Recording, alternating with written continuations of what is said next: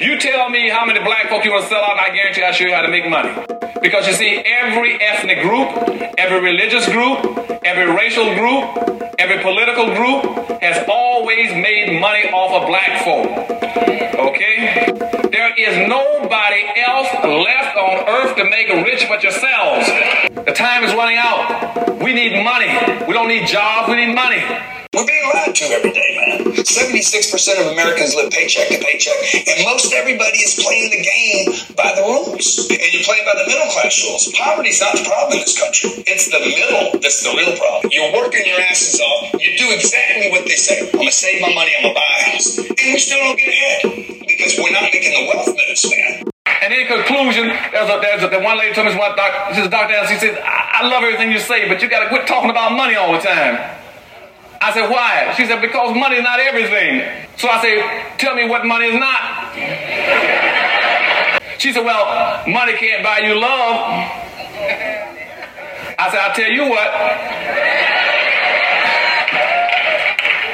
I said, without finance, won't be any romance. She said, you know, you can make all those smart statements you want. I tell you what, I bet you money won't take you to heaven. I said, I tell you what, you let money take me as far as it can, I get off and walk the rest of the way. Welcome back for another episode of Space and Time. Let's talk about money. It's my favorite subject these days and has been for a while now. Why is that, you ask? Well, think about it. What else affects your life daily more than money? And probably your whole life, right? You know, usually for most of the people of the world, the lack thereof is the case if your problem is surplus, then congrats, you're in the minority.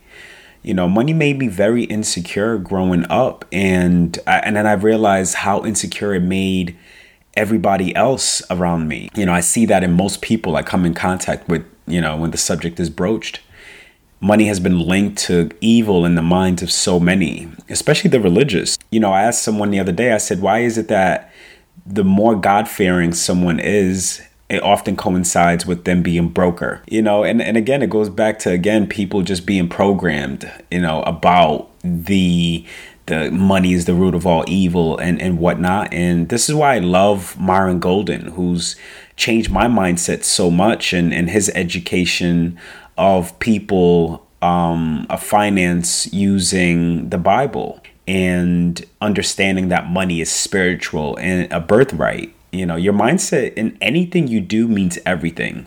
This is the reason why that example uh, of someone winning the lottery and being broke soon after holds up because if the mindset doesn't know, the the the habits can't go.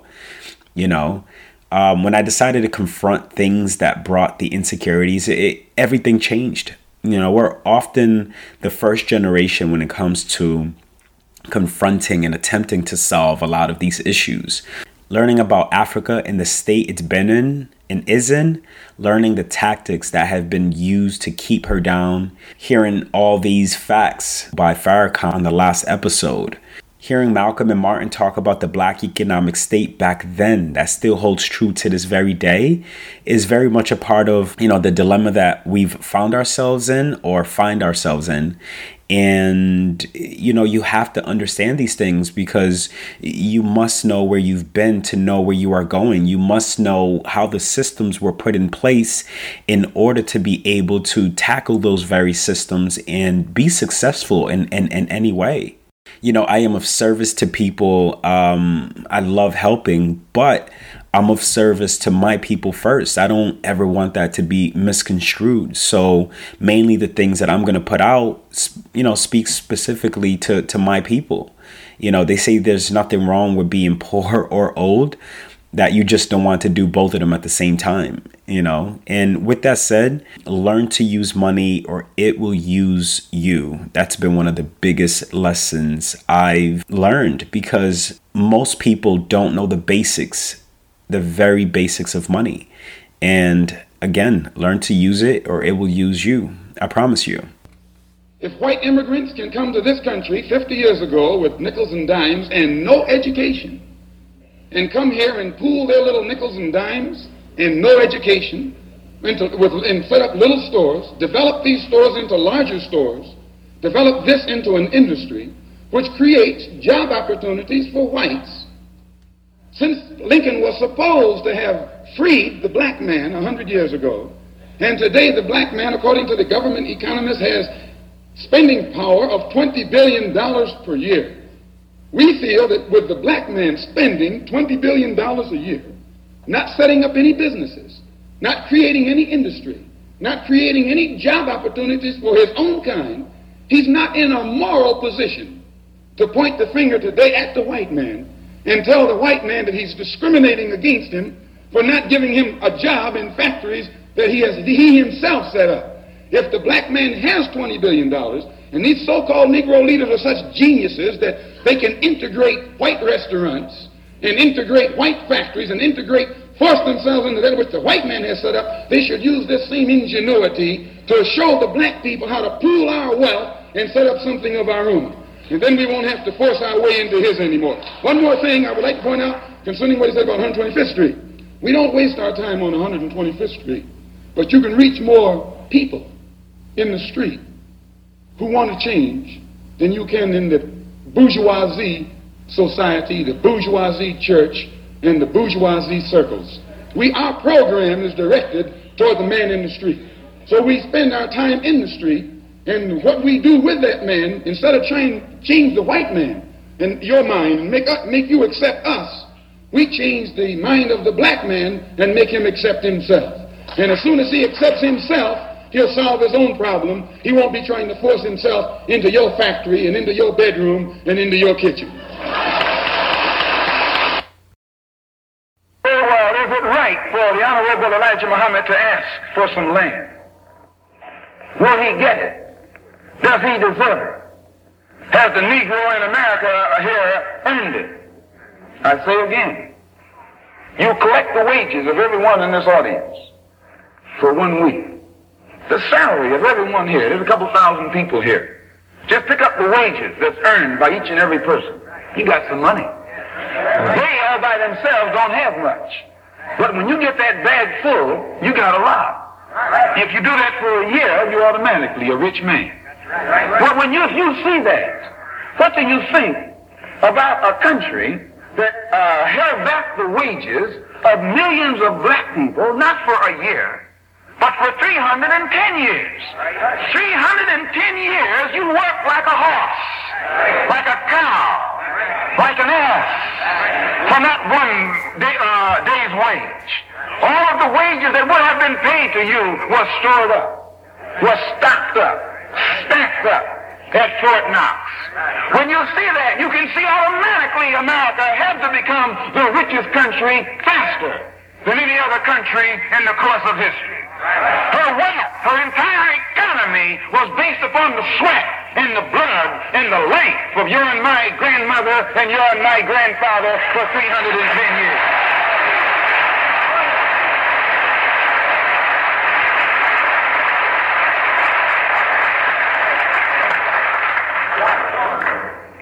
If the United States government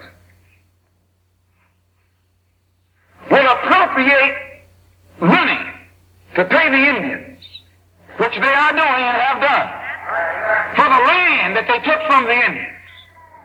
What is that? This that the government, the present, gener- the present white generation, recognizes that they are uh, responsible for the uh, uh, debt incurred by the former generation of whites against the former generation of Indians.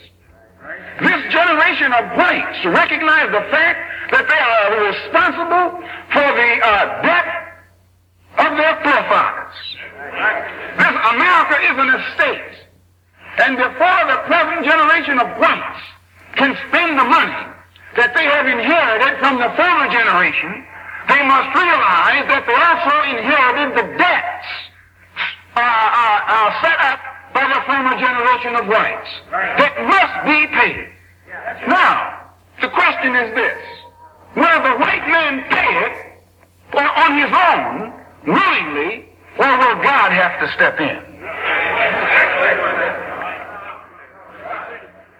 When a man won't pay his debt, You take him before the judge. Is that right or wrong?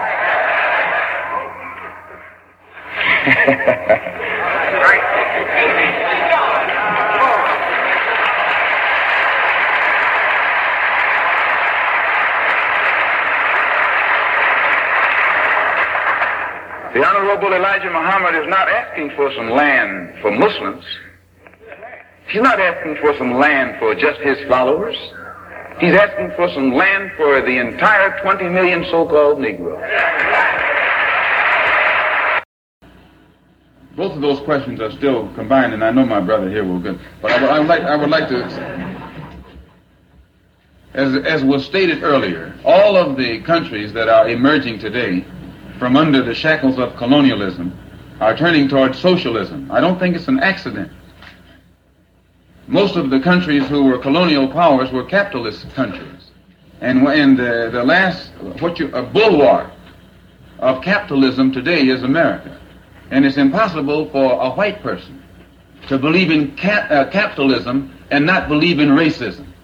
When you find one, yes, you can't have capitalism without racism. And if you find one, and you happen to get uh, that person into a conversation, uh, and they have a philosophy that makes you sure that they don't have this racism in their uh, outlook. Usually they're socialists, or their pol- uh, political philosophy is socialism.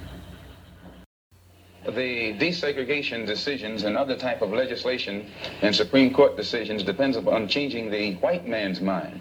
The Honorable Elijah Muhammad teaches uh, us that our own mind has to be changed. We have to change our uh, mind about ourselves. In what way? Well, so he uh, teaches us the importance of moral reformation, uh, a knowledge of self. And um, for instance, the average so-called Negro, he doesn't think that he can uh, go into business and provide jobs for himself. And because of this, he thinks that he can only get a job from the white man, or he can only get clothes from the white man, or he can only get food from the white man. And we who follow the Honorable Elijah Muhammad are taught that uh, the same thing that the white man has done for himself and his kind, uh, if our people could uh, be uh, if they could if we could be cured of our slave mentality that was uh, indoctrinated into us during slavery, we would realize that just as the white man can do these things for himself and his kind, we can get together in unity and harmony and do the same thing for ourselves and our kind.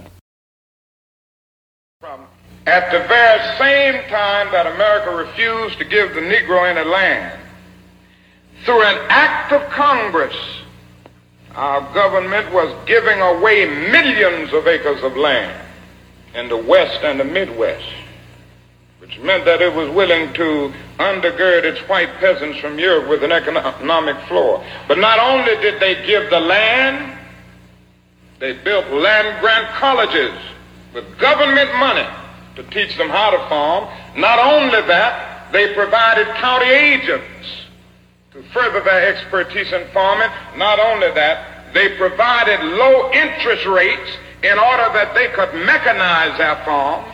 Not only that, today many of these people are receiving millions of dollars in federal subsidies not to farm, and they are the very people telling the black man that he ought to lift himself by his own bootstraps. Thank you for joining me. I hope you guys enjoyed that. This kind of serves as a crossroad for me to get into the direction that I've been working towards. I had to lay the foundation to basically tell the story of where I wanted to go. I want to leave you with a couple of things that have been in my phone for a while. One is this quote, and it says, "How in the hell could a man enjoy being awakened at 6:30 a.m. by an alarm clock, leap out of bed, dress, force feed, shit, piss, brush teeth and hair, and fight traffic to get to a place where essentially you made lots of money for somebody else and were asked to be grateful for the opportunity to do so?" And then there's this other one. I drive an old car that is paid off. My neighbor has a new car with a payment of $700 a month. Every month I take the money I'm not spending on my car and invest it while my neighbor just pays their car payment. This is how people with the same income go in different directions. And I just want to encourage people just to make more wealth moves rather than poor moves. Broke people going broke trying to impress other broke people. Y'all take care. You know, somebody came by your house and knocked on the door? Mother, father said, who is it? Uh, say, uh, uh, a government inspector. So what do you want? Say, we come by to, to get your cat or your dog. Say, what? Say, yeah, we just got a bill pushed through. We're sending pets to Vietnam. I don't have to tell you how much hell your mom and daddy would raise somebody try to send that dog to Vietnam. It'd be a shootout on the front lawn. it sounds funny to you, but that's mighty scary when you got to realize you living in a country today where your mom and daddy would raise more hell over the dog going to Vietnam than they'd raise over you going to Vietnam. Mm-hmm. Yeah, you got a job on your hands. Yeah.